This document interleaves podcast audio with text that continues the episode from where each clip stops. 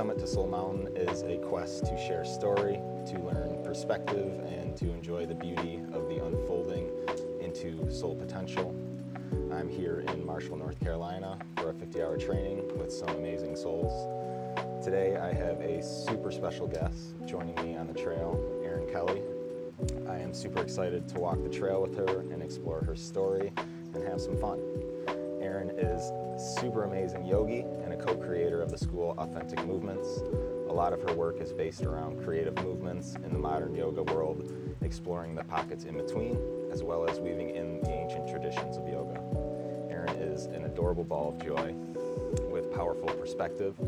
And speaking from my own perspective, she offers inspiring movements to learn about the body and how to explore the self in a very intimate way. She is one of my yoga teachers along with Stevie, they certified me in my own 200 hour training. And I'm super honored to welcome you to the trail, Erin. Thank you for joining me. Oh, thank you so much, Ryan. I'm so happy to be here. Very honored. So, my first question, I like to dive super deep Okay. and just get right into it. Sounds good. So, would you rather fight life or death? Would you rather fight one horse sized duck or 10 duck sized horses? And mind you, Oh, these duck sized horses are stallions. oh, oh boy. I'm just getting the visual, so my eyes are closed. So let me catch up with this. One duck-sized horse. Wow. oh, Imagine the beak on that thing. I can't. That's such an intense question. Or 10 stallion duck sized horses. Oh my word almighty, that is a question and a half. To the death, life or death. yep. Um all right. I think I would I would go with the, with the duck sized horse. Yeah. Why? um, because I could deal with like a lot one thing with moving parts, but with the ten, I feel like there would be just so many like unpredictable moving parts that I feel that I would get defeated. I do. I don't think I could win that battle. Um, there's, I don't think that there would be a way because they would just kind of like I can just imagine like ants kind of like taking over things. I would imagine the same thing about the horses. They're Coming at you from all directions. Yeah, from all directions. And I don't think I'm that like quick and nimble to be able to take myself into a higher perspective to see the whole thing. I think I could only really I know myself with stress like and I have my eyes still closed by you, but I'm trying to explain this cuz I'm trying to put myself there cuz if all of these horses were coming at me, I just don't know if I yeah, I think I would freeze. I think I would completely freeze.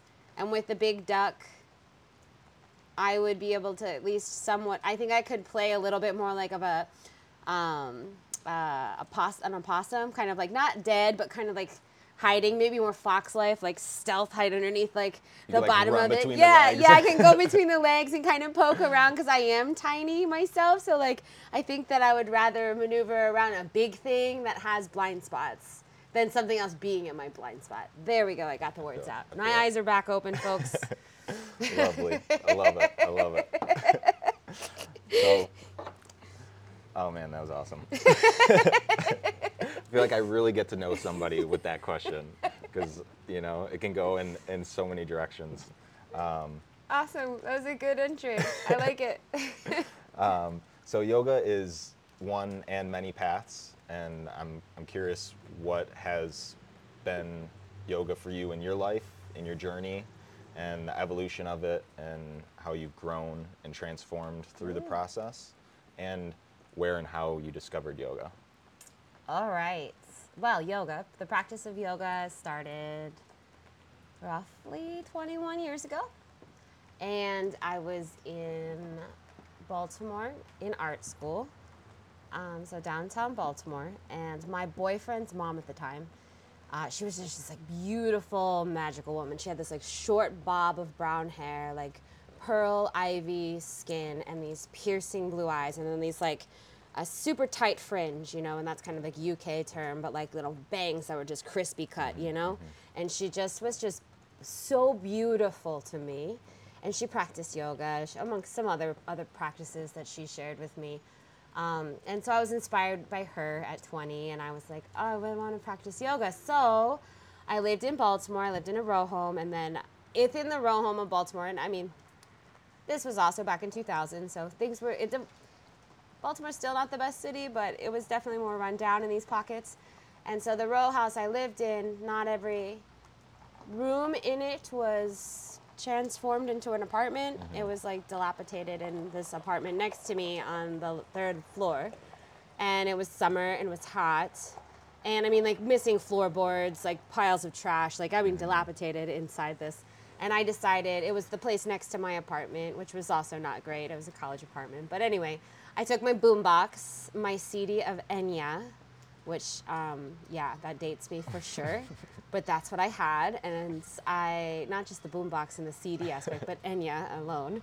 Um, so it was pretty classical, and I went into this room, and it must have been like a eight or nine o'clock at night, and I just blasted the music, and I went from like a warrior two kind of thing to like a warrior three. So that's like a two feet on the ground, like warrior stance, and then balance onto one foot, kind of like an arabesque, like a ballerina. Like, and I was just epic. I was like swimming in the air, and it must have been 130 degrees in there, mind you. Also, uh, Baltimore heat, so dirty, sticky, nasty heat. Um, yeah, it was amazing, and that was my introduction to yoga, and it still sticks out to me to this day. And just what was it about feeling. it that like pulled you in? I well, it was her and it just being.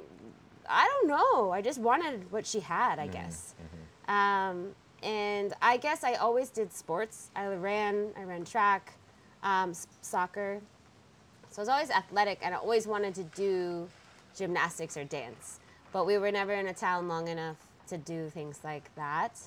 Um, and those types of town, like in some of the areas, it was more like us ice skating. But I also would have loved to do that too. So anything kind of like whimsical and fluid uh, attracted me. Um, probably because I'm small, and I thought like, oh, I would be really good at this kind of stuff, but didn't end up doing it. So maybe that was always what I thought as well. Um, and I always had a big power. I had like a good sense of strong, maybe being compact to the ground. I don't know. And from that, I, you know, for the first 10 years of yoga, yoga came and went in my life.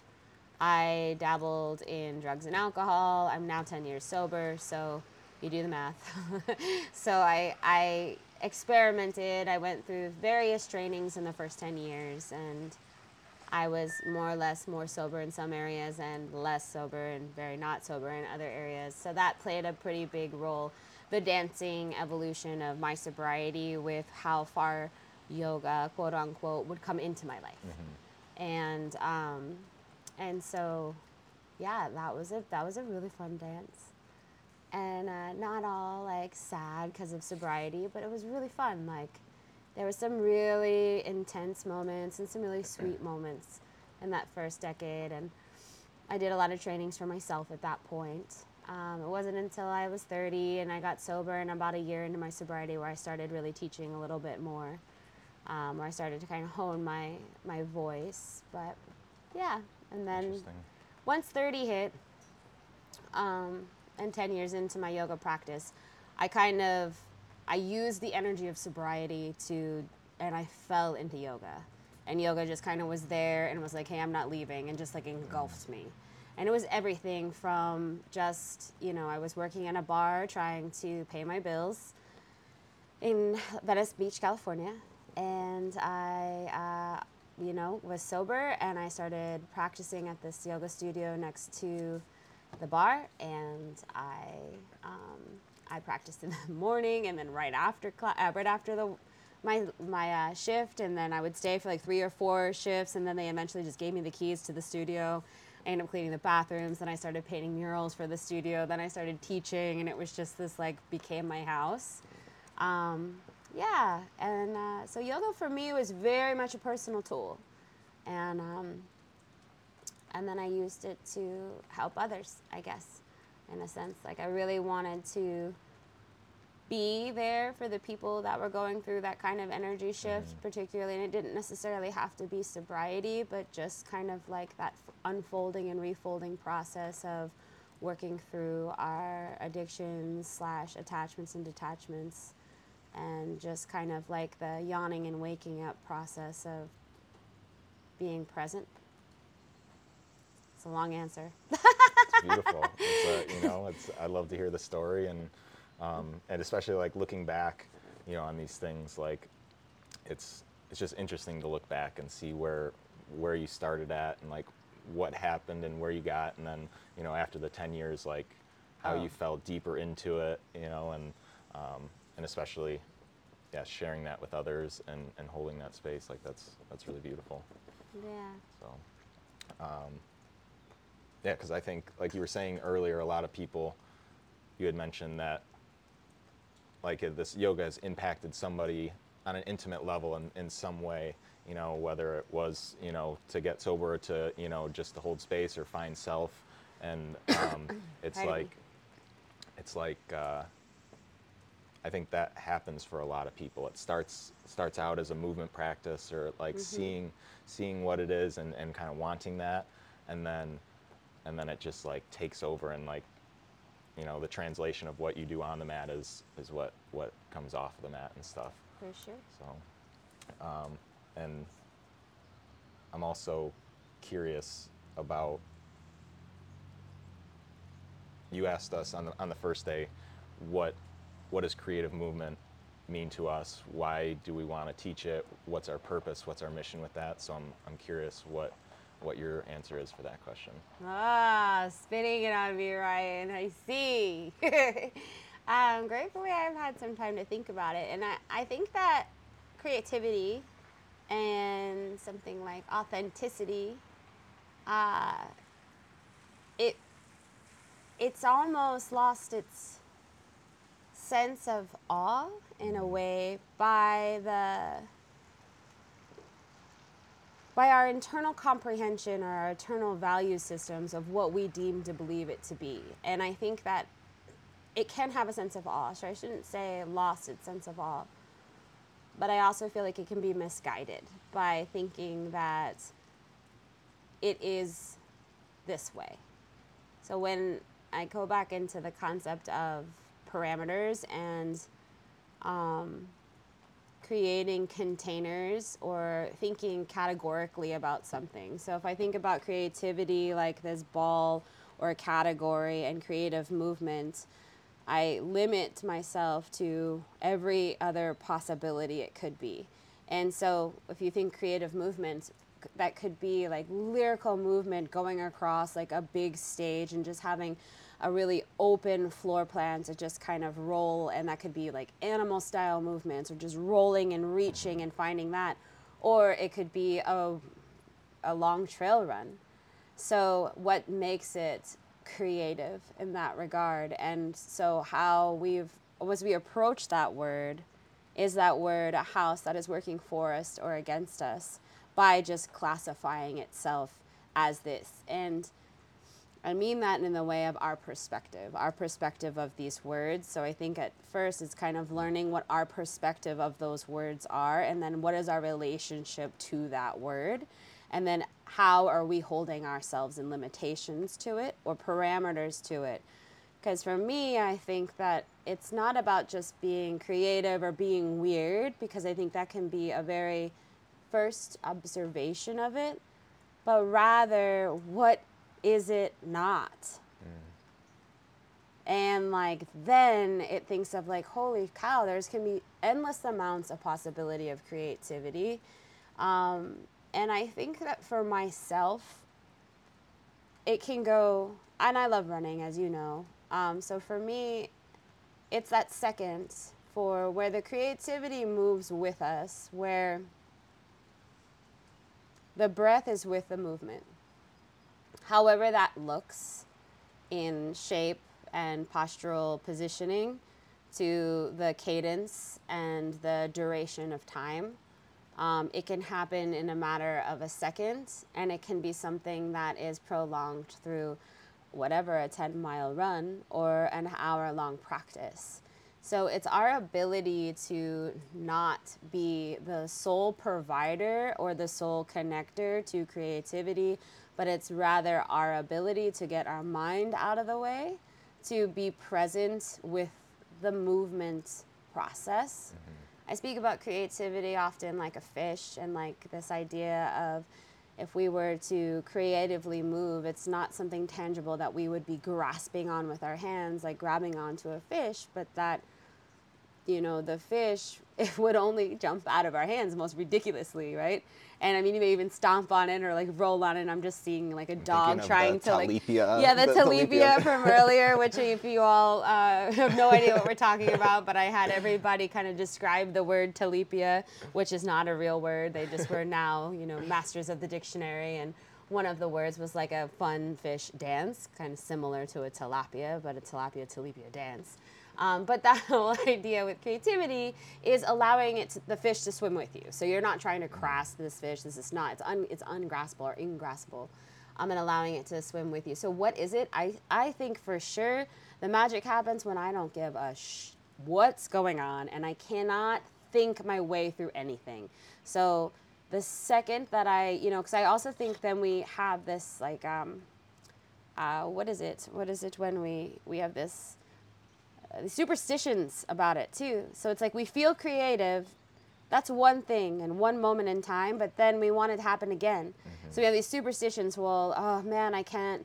I can't seem to get creative again, so I need to wear these pants, or I need to, it can only be when the sun's out, or it's only past 9 p.m., or I have to play this music, or I have this cup of tea, or whatever. And I think when we are moving in a creative way, like whatever it be painting, drawing, writing, running dance however that you know we have to kind of play the devil's advocate on our own accord of being like get yourself out of the way and that's like a i think that alone is creative problem solving mm-hmm.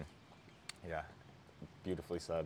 I mean and there's there's a lot there and it's like the creativity is is fleeting and it can also be you know like a longer like phase of, of creativity. Um, and that's that's like my own just the ebbs and flows of, of coming into it and then sometimes creativity is it's it's like really creative and other times it's it's just like a little glimpse of something and then that can inspire more creativity mm-hmm. and i like how you you mentioned like or just like the the person like the personal of it like being super like personal to yourself, you know, and how you how you find it. Um, yeah, it's I love that answer, and especially like what is like what isn't creativity, you know, figuring that out and, and what it is, you know, what it is for you and, and what's not creative because it's so different to everybody, you mm-hmm. know, especially in yoga where a lot of it can be, you know, so strict. And that's what I appreciate about you and Stevie and, in your school and stuff, and it's like, you know, offering how can you explore and how can you, you know, find what is most valuable to you. Sure. Yeah. I mean, part of that is just being able to, to, again, be a container for your own personal exploratory process within your practice, but then also others. Mm-hmm. Um, and there's a level of just like acceptance, but also in terms of like taking duality out of the way of like what is good and bad, what is creative, what is not a creative. Like, I mean, it is all a matter of perspective, and it's it's a lot of it is like found it isn't a foundation of like quicksand. It's it's pretty uh, not delusional, but like illusional. It's like a it's elusive. Like you mm-hmm. again can't hold on to it um, unless you decide that this is my value system and then this is creative or this is not creative. And um, for me, it really boils down to like connecting outside of myself, and that starts with the breath by one the major outside source that we have, mm-hmm. and we get that biofeedback right away as soon as the breath starts to move into the system, and however that kind of shifts and changes that causes the body to move. When we're running when we're moving we're not always thinking like right foot forward left foot forward right hand down left hand down. However you know the what is really guiding that movement is the breath. But we you know want our mind wants to get into the middle of it and start thinking of like okay no i got this i got this i'm going to come in and i'm going to you know take over this and rightfully so but it actually doesn't provide that sense of fluidity that creativity is drawn to So it's almost like an illusion of creativity when the mind does it. It's like I, I, I, I got it, I got it. You know. Um, it is it is a very uh, individual thing, and a conversation. And it's a muscle, just like everything else. Mm-hmm. No one is not creative. Mm-hmm. That's not, in my opinion, what we all have got it. Mm-hmm. It's just whether or not you decide you want to practice it. Right. And, and how deep you want to go with it. And, um, and the, the co-creation of it, you know, the, the, like, like we were learning the, the borrowing of, of these ideas and then making your own and, and translating and figuring out what works for you and, and saying goodbye to the rest of it and, and what serves you and what doesn't. And, Yeah, it's a valid valid point. Making those decisions to and and like critically think. We're very good at mimicry, and which is not a bad thing. But that when we start to mimic, I think in our minds that creates another value system of because we mimic something, it's not good, or we have that imposter syndrome, mm-hmm. and like um, that's not necessarily true, you know, and but we end up stopping there. I think that is a hindrance of the the natural tra- trajectory or um, flow, momentum that that creativity can carry. And so, kind of, it's like looking at these ingredients, and then to be able it's not common that we really have time to cognitively think or critically think for ourselves of like do i even like this? Mm. Do i do i is this even interesting to me? Do i even want this? And like hey i kind of like a little bit of this and a little bit of that and then i'm going to pull this together. And even if it doesn't make any sense that's kind of like the idea of the scrapbook. It's like i like this little piece of paper here and then i like this little feather here. And they may never have a conversation in logical order in real life when the mind comes in of like what would I do with this piece of paper and this feather? But to a child and a creative mind, all of a sudden that is like a magical unicorn fairy dust that explodes the mountain over on the right. And didn't you just see that? Isn't it incredible? So there's a sense of play, there's a sense of awe, there's a sense of wonder. Um, and I think all of that when we can decide for ourselves that a it's not imposter syndrome are we hindering ourselves to creatively think and creatively explore and you know b like can we have a little bit of fun with it can we at least start to think that like play maybe is one of our like big life necessities mm-hmm. maybe take out the maybe. I, I mean, it, does, it may not pay the bills, but it could. it could. It could. In my sense, it sort of does. yeah, exactly. And and that's so important. Like that level of play. Like, you know, it, it just creates curiosity and you know mm-hmm. lets the imagination go and and then you get out of your, you know, you just whatever comes, you know, you let it come into you and move through you and play and Yeah. and laugh and and that's a necessity, you know, Yeah. to, to laugh and to find joy in life and, and whatever you're doing best you can. You Mm-hmm. know, sometimes life sucks. Totally. Um, oh gosh, I mean, yeah, yeah, that's that's it though. Like, I like to think a lot of that, like that idea of when we breathe and we are in there with the body and we're moving, no matter how much shit sucks, like we get a body right now, and like that's that remembrance. Like, I don't know if remembrance is an appropriate word, but that that we get to take that breath, like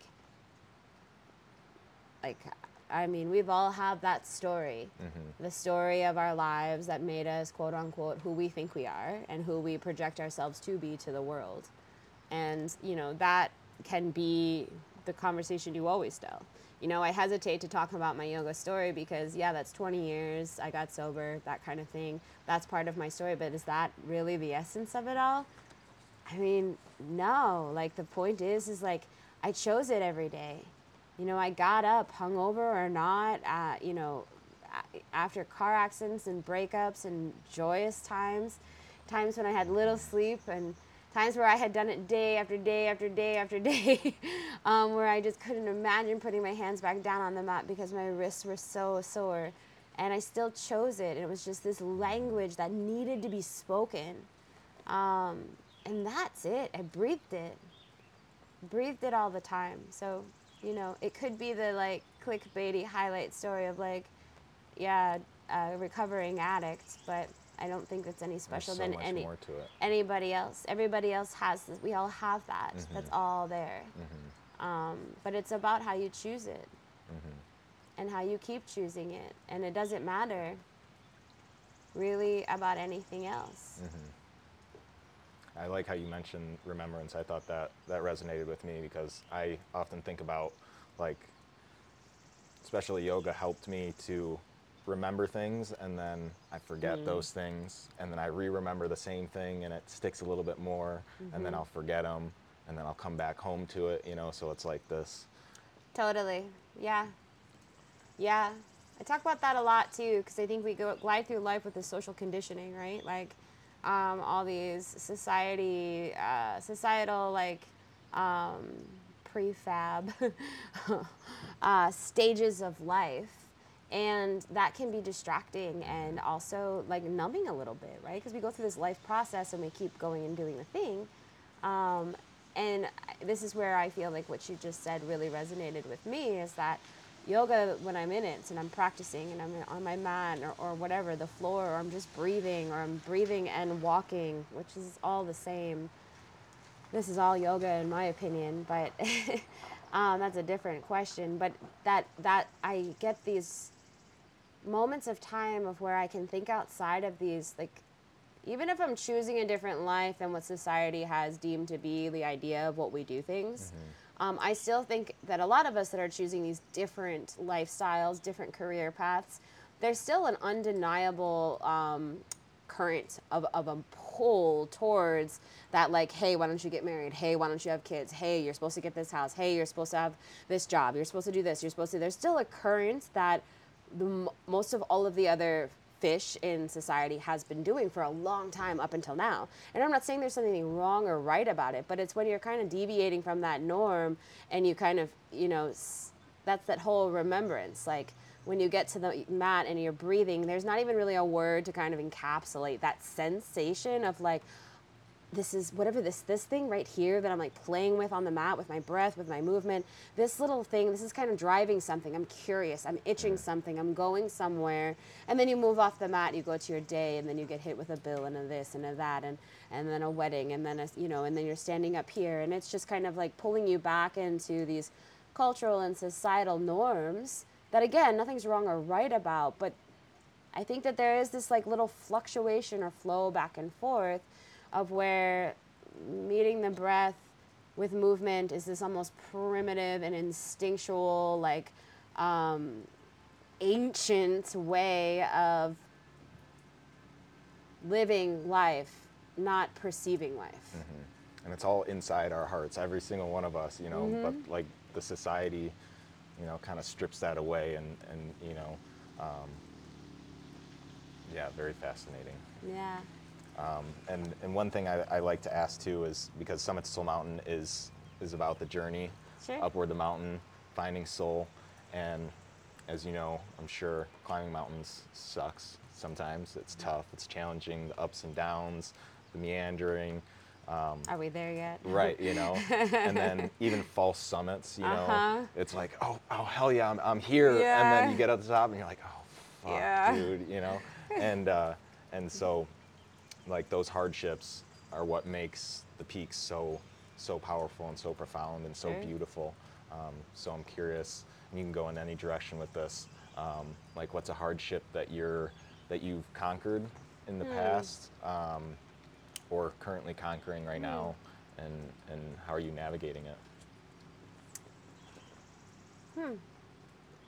I, I'm trying to get out of the visualization of I had Todd and Taos, New Mexico in September.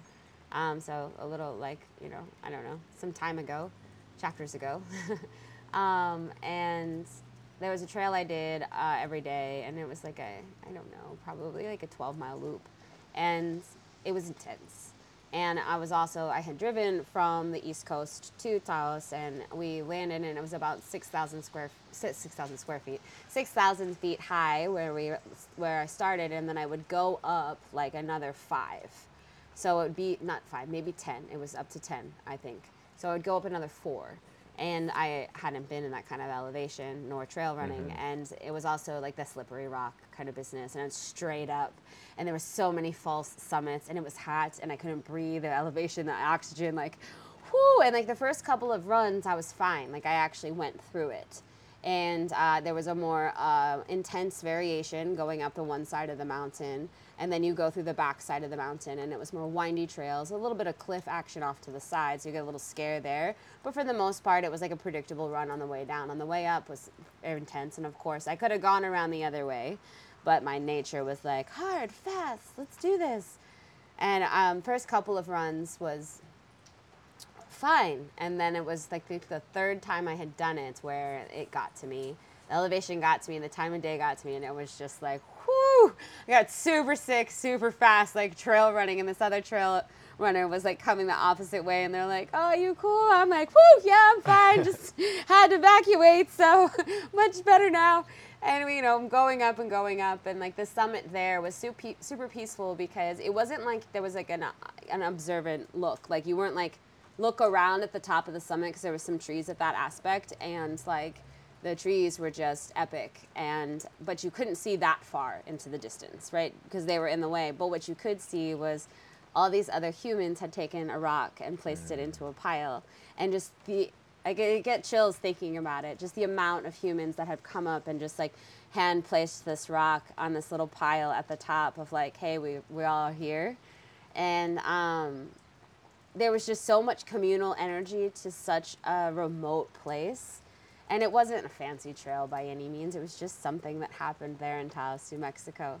Um, so I can't, when you're thinking, when you're talking about this, I think about that, right? Um, and I couldn't help but to get over those life's visuals that they offer you. Because I think that a lot of the stuff we go to, I could probably pull out a numerous amount of stories of things that, like, I have triumphed to quit, like nicotine. I love nicotine. I smoked for so many years, naturally being an addict, but then I chewed a lot of the gum because I quit smoking, but I'm like super hyperactive. I loved the sensation of nicotine. So getting rid of nicotine is one thing, or fear of public speaking, of taking everything personal, of getting really defensive and biting at people, of hiding out in my room and not socializing. Um, yeah, not feeling enough and all of that kind of stuff that happens to our people when we start to collide with the exterior force of like buying too much on Amazon or like whatever, feeling X, Y, and Z, again, the pull of the current. Um, but I think that it's so much more at home, the things that I'm navigating, and it's like, I would say like lying. Mm. I would say lying is is the bigger thing and it's lying to myself of like where I am actually at in life and and what I'm doing and who who I am and what I'm believing myself to be and are these value systems mine? Have I thought these? Have I actually critically acclaimed this? Or is this a learned behavior? Mm-hmm. So I think that navigating through truth is is it's harsh and it's brutal and it's raw and it's these things are not that glorifying um, as far as you know overcoming eating disorders and drug abuse but it's true. Mm-hmm. It's am i being honest? Mm-hmm. And the answer is not really not always. Mm-hmm. And when I know that I've always, you know, went through the program of AA in the beginning of my sobriety, and it's this like, your secrets keep you sick, and like this concept of rigorous honesty, but these words are so easy to say, but the principles are much harder to live, particularly when we are hiding the truth and the evidence from ourselves. So for me, it's like picking up the rugs of my house and looking under them and being like, yo, is there a floor there? Mm. or am I just make believe in this shit? You know, like, you know, what's true and trying to call myself out on my bullshit. Mm-hmm. Yeah, thank you for sharing that. Sure. That's takes a lot of you know honesty and courage to to share that you know because that's that's just a tough thing to to come to terms with, and then especially share with somebody. And um, I think if like we all just admit we lie because we're scared. Mm-hmm, mm. Like, fear is not. Fear is a learned behavior. Mm-hmm. And so like once that it kind of kind of take the power out of it a little bit, and then it's really freeing to share it. Um, and you know, like, hey, I, I took that contrary action there to like just be a little honest. it goes a long way. It does. it does. It's hard to undercover sometimes because Mm-hmm. we are master manipulators with ourselves. Mm. We're super good at that. It's amazing, actually. It is. we got couple minutes here, and I All got right. one one question that I, I like to ask all my guests is, Okay. and, um, and it's hard to, to keep it low. So, um, but what is what does soul mean to you? Ah, soul. Hmm.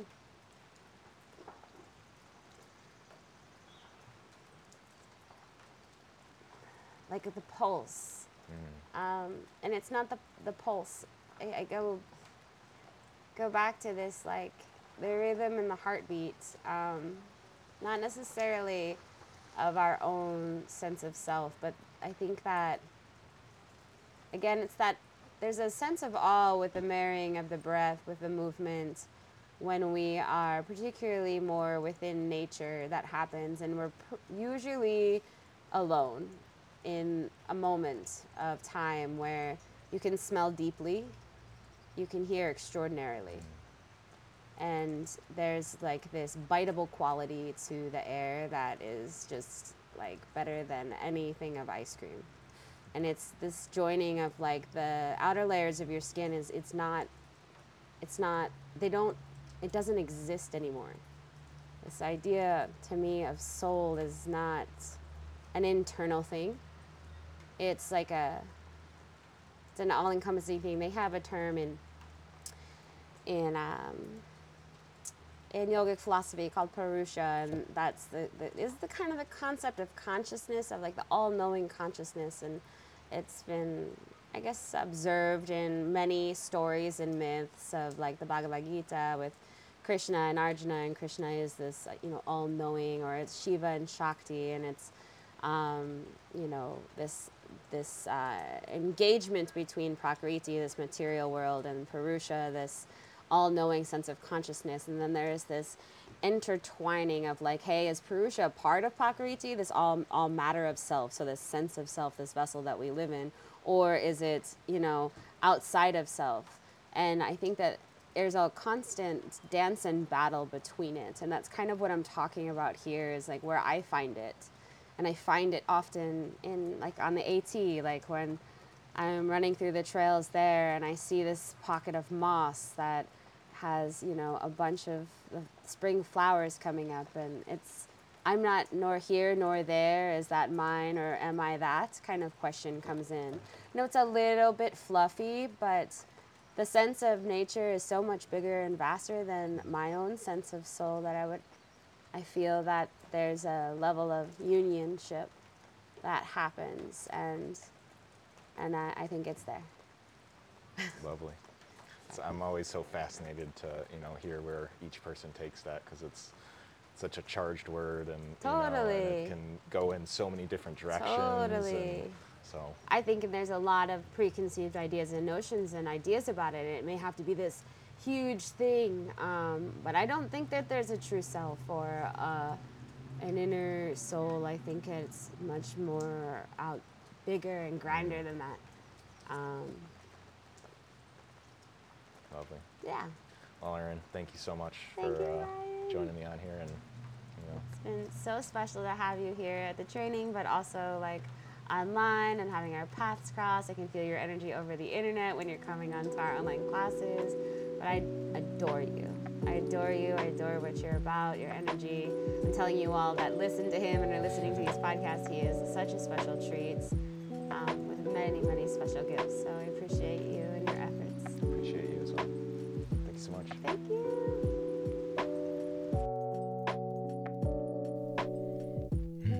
thank you so much for joining me on the trail today.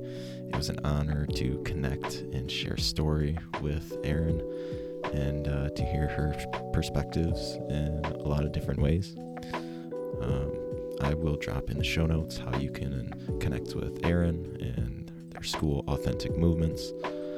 Um, yeah, sending you so much love on your journey up to Soul Mountain. Cheers.